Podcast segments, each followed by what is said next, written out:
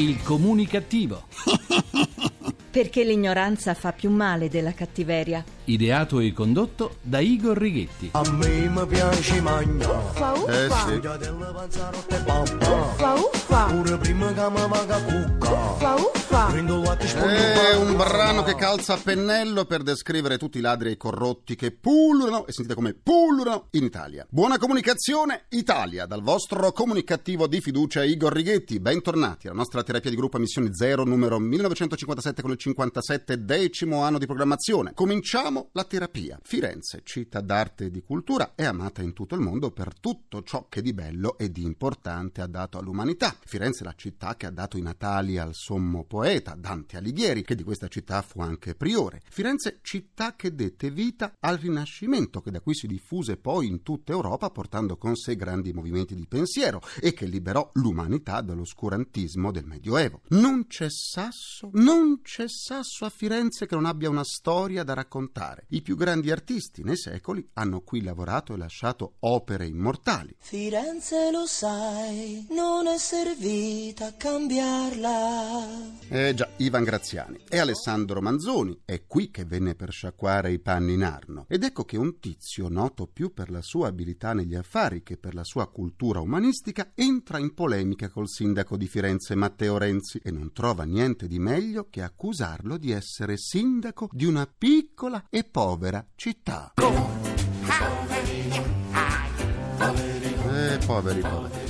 Forse in questo modo voleva ridimensionare la figura politica di Renzi, ma di certo non è stata un'uscita felice, tanto che a seguito delle vivaci proteste dei fiorentini, Marchionne ha aggiunto che per rendere giustizia all'importanza e alla grandezza di Firenze mi ci vorrebbe tutta la giornata. Sono italiano, amo l'Italia, ma non voglio tornare alla Fiat del 2004 quando stavamo per fallire. Ma caro Marchionne, ma caro Marchionne dal maglioncino blu girocollo ormai incollato alla camicia. Dagli occhi blu Senza le trecce Ma non dagli occhi blu, dal maglioncino blu. Marchionne, era sufficiente che lei se la prendesse con Renzi, se un era d'accordo e un gli garbava quello che diceva. Ma che c'entra insultare Firenze? Lei è ganzo, lei Marchionne, eh? Davvero? Dice da mal l'Italia, ma è residente in Svizzera. Dice da mal l'Italia, ma è naturalizzato canadese, di cui ha anche la cittadinanza. Quindi lei, Marchionne, ha rinunciato a essere italiano. Lei ormai è canadese e mezzo svizzero. Lei è proprio un bel ganzo, lei, Marchionne. Capito? Eh, capito sì. Forse se Marchionne avesse frequentato un po' di più gli italiani, non avrebbe denigrato Firenze, suscitando così repliche infuocate come quella dell'astrofisica Margherita Hack, che ha detto, riferendosi al top manager, un uomo così rozzo e ignorante da non capire la bellezza di Firenze non può che mandare in rovina la Fiat. Firenze, ha detto un'altra donna, Rosy Bindi, non merita di finire nel tritacarne delle strumentalizzazioni politiche.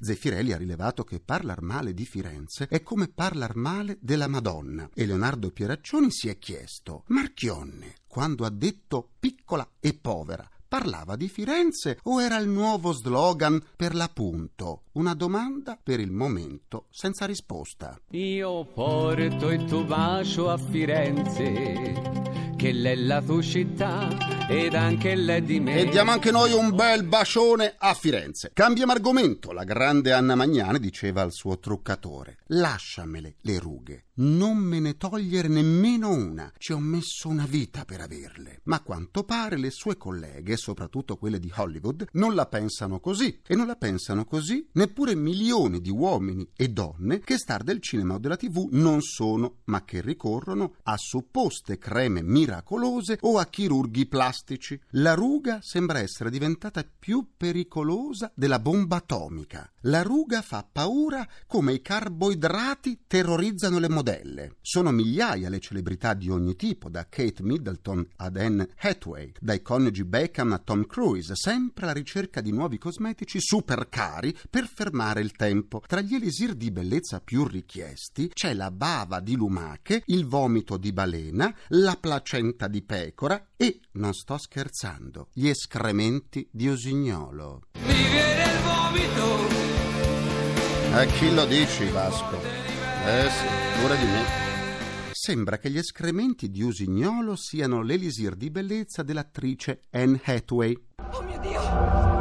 Oh mio Dio! Eh, oh mio Dio, sì. Chissà se si cospargono davvero il viso con gli escrementi di usignolo oppure soltanto una trovata mediatica per non perdere i riflettori. Preferisco non approfondire. Ma le celebrità che utilizzano prodotti cosmetici del genere aumentano di giorno in giorno e in effetti per alcune di loro sembra che il tempo si sia fermato. Francamente preferirei avere qualche ruga in più che farmi spalmare gli escrementi, seppur dei simpatici usignoli, sul viso. Oh mio signoro, signoro.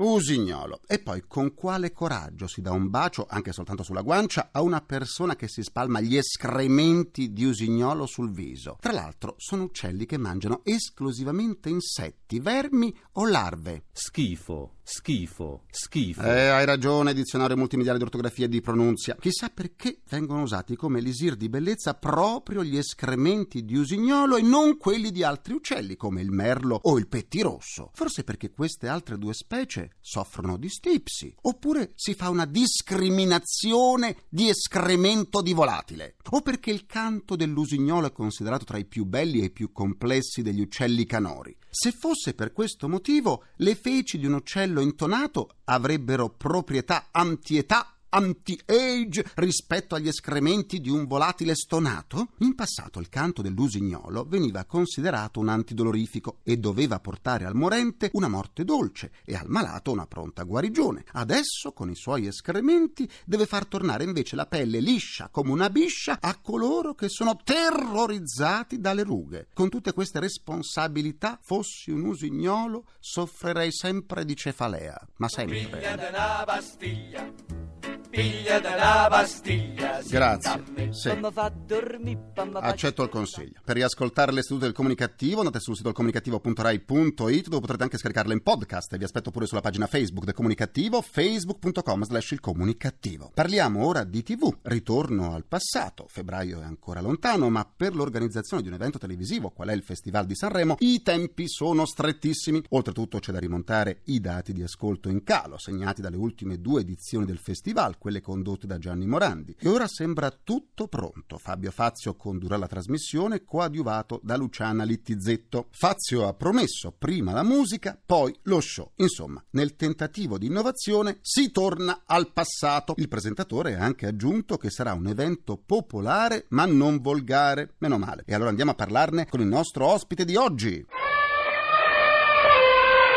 La nostra mascotte precario con il suo barrito annuncia l'ingresso di Enzo Ghinazzi Pupo. Bentornato e buona comunicazione Enzo. E buona comunicazione Igor e a tutti i tuoi ascoltatori, eccomi qua. I programmi televisivi sono affollati di gare, anche canore. Senza la sfida ci si annoia? Ormai la sfida fa ascolto, io lo vedo anche nel programma a cui sto partecipando, quello per bambini, anche lì, e ormai la sfida fra bambini è diventata cruenta, fra virgolette. I ragazzini che non sono più quelli di una volta, ormai i bambini di 10 anni non sono più come quando noi avevamo 10 anni, Eh, poi se hanno 15 anni addirittura li possiamo paragonare ai nostri trentenni di una volta. Insomma, quindi anche loro sono abituati al sangue che scorre nelle sfide e credo che ormai un po' di buon sangue, ripeto, non faccia male alla, alla televisione, anzi crea più interesse sicuramente. Gianni Boncompagni, noto autore e conduttore televisivo della TV di ieri, ha criticato alcuni conduttori come Bonolis e Facchinetti. Ma è vero che è sparito il talento? Beh, non so perché, cioè il talento nel senso che Boncompagni ritiene che Facchinetti e Bonolisi non abbiano talento, questo mi vuoi dire? Beh, così sembra.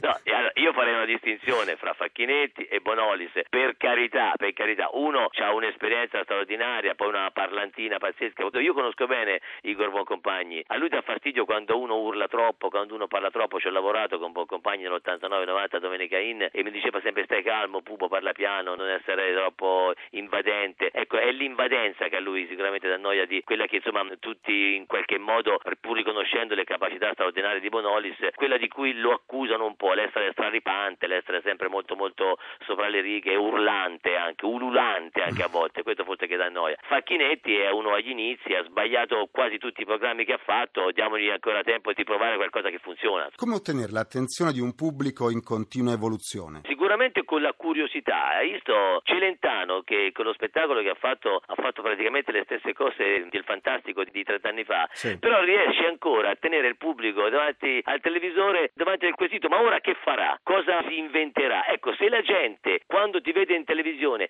si pone, almeno molta di quella gente che è alla televisione si pone, o almeno una percentuale interessante, diciamo, si pone quella domanda, adesso che farà il personaggio, allora già va bene. ecco. Quindi la sorpresa, È la l'imprevisto. sorpresa, Mm. esattamente. I programmi di cucina sempre più diffusi, con cuochi spesso improponibili, costituiscono uno dei rari momenti educativi della TV generalista. Voglia di evasione o mancanza di idee? Beh, direi pur eh, così apprezzando alcuni programmi di cucina che tirano tipo la prova del cuoco o anche Masterchef sulle reti più tematiche, credo che ce ne siano troppi, ormai si improvvisano tutti quanti chef, ci sono anche dei flop pazzeschi, Eh. diciamolo, eh, si può dire questo. Come no? Eh, vabbè. Dobbiamo dirlo, eh.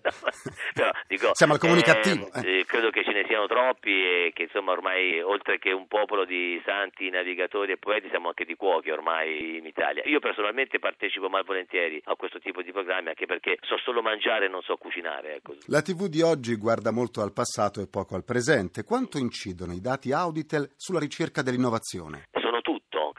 Sono tutto, credo che siano tutto perché l'innovazione si cerca solo attraverso l'investimento e l'investimento non vuol dire solamente il denaro ma è anche l'investimento del tempo che devi dedicare alle cose. Per esempio, tornando per un attimo indietro, no, poi ritorno subito a rispondere alla tua domanda, anche la vera cucina richiede tanto tempo, invece per mangiare bene bisogna aspettare, bisogna dedicare il tempo ai cibi, alla loro elaborazione, alla loro cottura. Ecco, le trasmissioni televisive non insegnano questo, insegnano a fare tutto di fretta. Ecco, non parliamo poi di televisione, non parliamo poi di arte. Io mi ricordo, e questo si può trasportare anche alla musica, quando a Roma, negli anni 60, la mitica RCA Eh. aveva proprio un laboratorio curato da grandi esperti che investivano sui nuovi talenti, sui nuovi cantautori e nacquero qui tutti i più grandi cantautori italiani, ma l'investimento significava fare il primo disco e vendere mille copie, il secondo tremila copie, ma loro ci credevano, investivano in questi artisti che poi hanno scritto la storia della musica cantautorale italiana. Ecco, adesso non si fa più questo, anche in televisione il giudizio si, si passa alla gente, al televoto, tu fai giudicare le canzoni dalla gente da casa, quindi non potrai pretendere la qualità,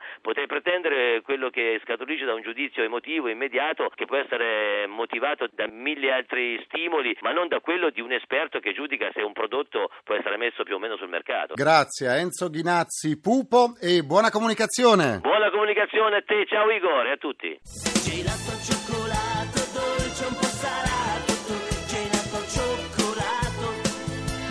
Concludo anche questa seduta con il mio pensiero comunicativo. Il sindaco di Firenze, candidato alle primarie del centro-sinistra Matteo Renzi, ha dichiarato che il premier Mario Monti è stato un pompiere per la finanza pubblica e per il debito pubblico, ma ora che ha spento l'incendio, i pompieri non servono più. Come fa Renzi a essere così sicuro che non riprendano le fiamme, se è vero che Bersani ha cominciato la sua campagna elettorale per le primarie del PD da un distributore di benzina? Come fa? Ringrazio i miei implacabili complici Vittorio Pivatti Righetti, Carla Pagliai e Massimo Curti. Un ringraziamento a Francesco Arcuri. Alla console, alla console. Alla console tra gli immancabili Folletti! Folletti ringiovaniti di 30 anni grazie agli escrementi di Usignolo c'è Vittorio Bulgherini. La terapia quotidiana del comunicativo tornerà domani sempre alle 14.44 più IVA del 21% per ora. Buona comunicazione e buon proseguimento dal vostro portatore strano di comunicativeria Igor Righetti. Grazie, a domani. Il comunicativo. Perché l'ignoranza fa più male della cattiveria. Ideato e condotto da Igor Righetti.